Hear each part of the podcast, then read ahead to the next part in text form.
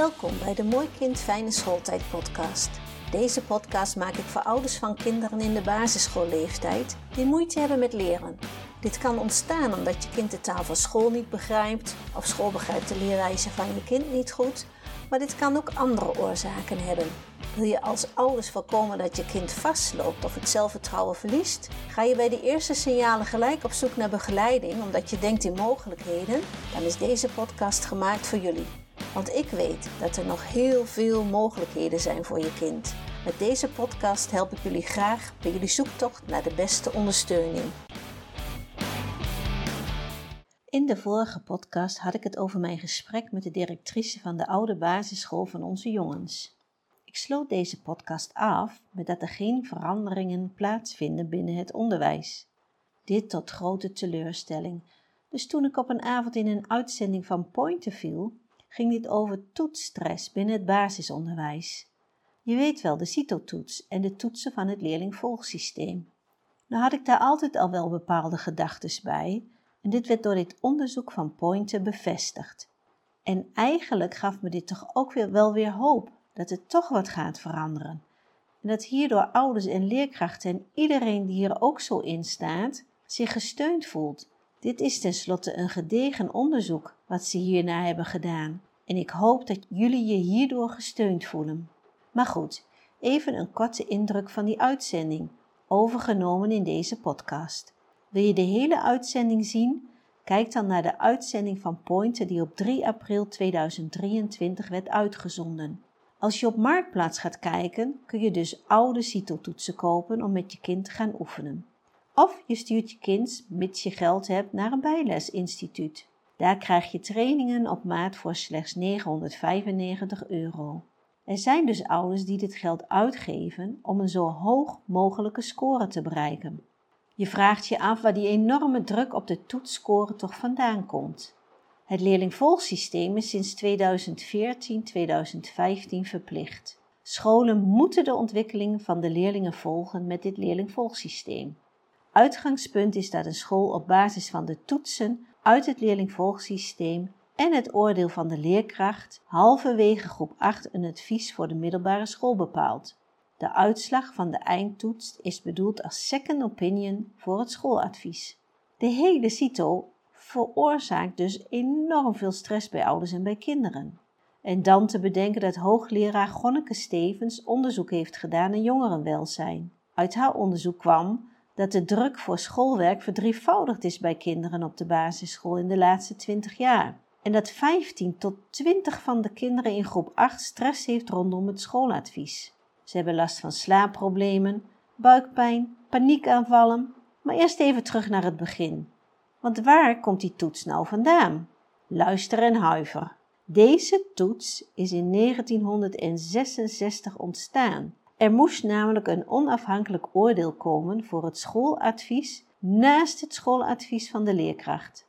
De gemeente Amsterdam geeft ontwikkelingspsycholoog De Groot de opdracht om dit nader uit te werken en hij ontwikkelt hiervoor dus de eerste toets. Dit is de basis van onze huidige CITO-toets. Deze ontwikkelingspsycholoog De Groot heeft gekozen voor de vakken taal en rekenen omdat hij dacht dat dit op elke school wel zo'n beetje op dezelfde manier aan de orde zal komen.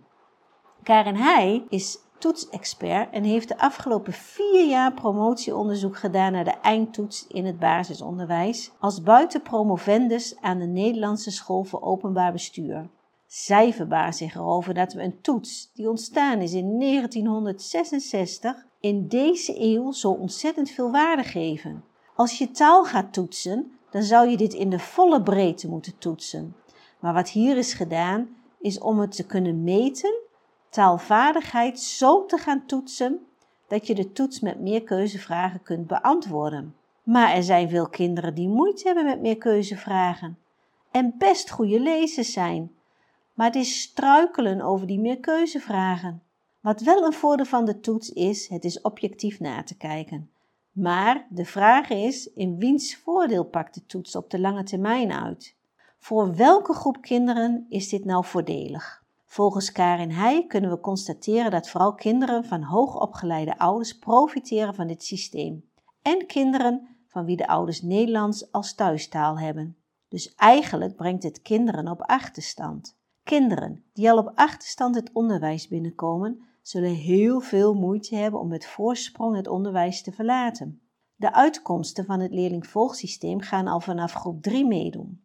Een kind wat dus in groep 3 nog een achterstand heeft, kan wel meekomen, maar wordt door middel van het leerlingvolgsysteem voortdurend geordend naar de resultaten van de rest van de klas. Dus je gaat wel vooruit, maar de rest gaat ook vooruit. En dus blijf je de hele verdere basisschooltijd minder scoren. Het leerlingvolgsysteem werkt als een soort management-verwachtingssysteem. Kinderen weten dit en ze weten van elkaar waar ze zitten. Een kind in groep 8 weet dat hij laag scoort op taal en rekenen en denkt dan ook echt dat hij dom is.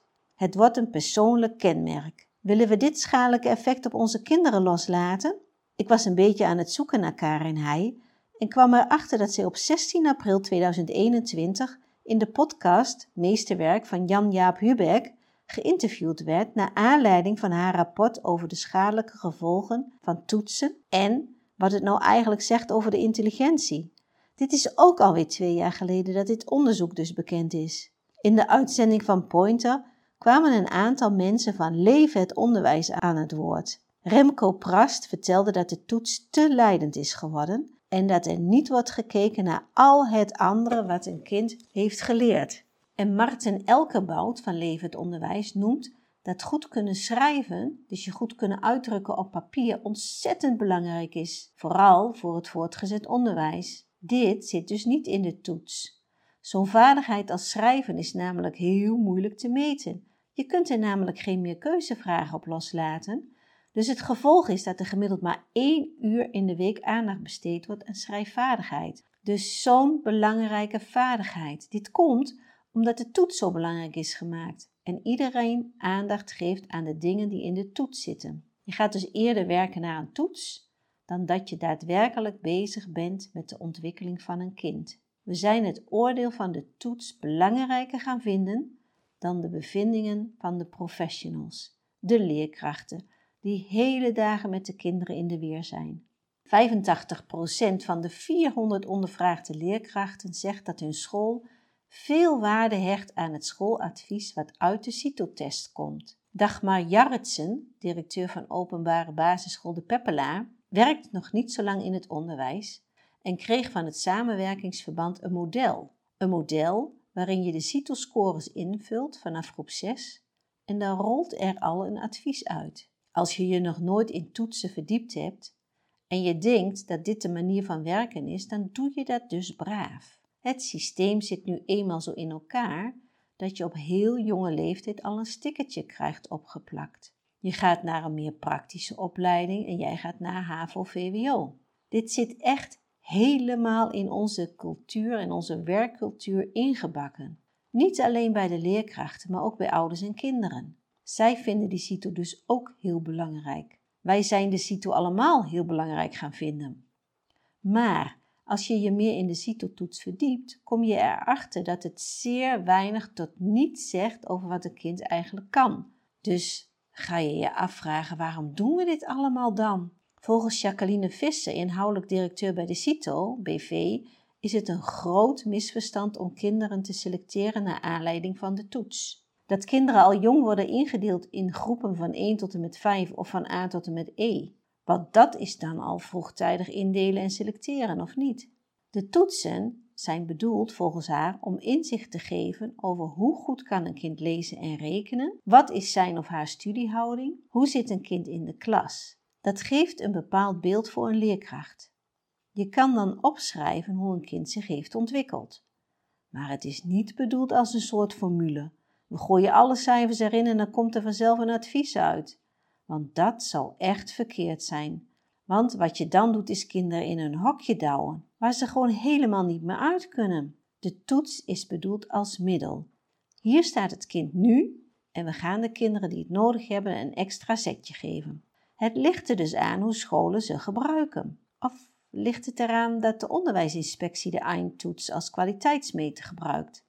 De toets als onderdeel om de kwaliteit van een school in beeld te brengen. Volgens Kees Steunis van de onderwijsinspectie is de toets een belangrijk onderdeel om te kijken naar de kwaliteit van een school. Maar dat ze wel naar meer zaken kijken dan alleen de eindtoets of de toetsen van een school. Volgens de inspectie spreken ze met leraren en met leerlingen en ze kijken naar de doelen van een school. Ik moet jullie eerlijk zeggen dat ik het anders heb ervaren, want doelen zijn geduldig. Je kan ze prachtig op papier hebben staan en zeggen dat je ze nastreeft, of er een meerjarenplan op loslaten. Maar een echt gesprek heb ik nog nooit met de inspectie gehad. En daarbij, hoe vaak zien ze de leerkrachtendirectie en de kinderen? Papier is geduldig hoor. En je kan er van alles opzetten en het vervolgens gewoon niet doen. Zoveel tijd is er ook niet om te controleren, denk ik. Anne Brugman van Leven het Onderwijs vertelt dat de eindtoets wettelijk verplicht is en dat elke school een leerlingvolgsysteem moet hebben. Deze generatie leraren heeft al op de PABO geleerd dat toetsen heel belangrijk zijn. De organisatie van Leven het Onderwijs vindt dat de professionals weer moeten gaan vertrouwen op zichzelf. Zij werken elke dag met de kinderen. En het kan ook anders. Hoe weten we nou dat het goed gaat met onze kinderen? Is dat alleen een toets of is het ook iets anders? En hoe zorgen we voor gelijke kansen voor alle kinderen in het onderwijs? De onderwijsraad pleit voor het schooladvies pas in groep 8 te geven en een brede driejarige brugklas. De minister ziet dit nog niet zo zitten. Het onderwijs heeft het al zo zwaar. Minister Wiersma wil ons stelsel wel flexibeler maken door middel van subsidies voor scholen die brede of heterogene brugklassen willen maken. Het is al heel lang bekend dat dit hele gebeuren, dit hele toetsen slecht is voor kinderen. Er liggen adviezen van de onderwijsraad om het anders te doen. En ook geen land op deze hele wereld waar de selectie zo vroeg plaatsvindt. Het vraagt politieke moed om hier wat aan te gaan doen. Scholen en besturen moeten de regie weer zelf pakken. Durf tegen de stroom in te gaan. Want hoe kunnen we iets dat zo slecht is wel in stand houden? En hoe kunnen we onze prachtige kinderen beschermen tegen deze praktijken? De meeste kinderen, ouders, leerkrachten, eigenlijk de hele samenleving groeit hiermee op. Als je moed toont en wat anders wil voor je kinderen, dan gaat je kop eraf. Helaas hebben we dit zelf ervaren met onze kinderen. Ze hebben een prachtige schooltijd gehad, lekker zonder toetsen. Maar de kritiek was niet mals. Van onze kinderen zou nooit wat terechtkomen. Bedelaars en zwervers zouden het worden. Nu zijn sommige mensen toch wel trots dat wij tegen de stroom in zijn gegaan. Maar hoe ga je dit als school anders doen? Welk lef is hiervoor nodig? Welk bestuur houdt zich hiermee bezig? Weet in elk geval na dit gehoord te hebben dat je nooit moet geloven dat het aan je kind ligt. Het zegt niets over je mooie kind.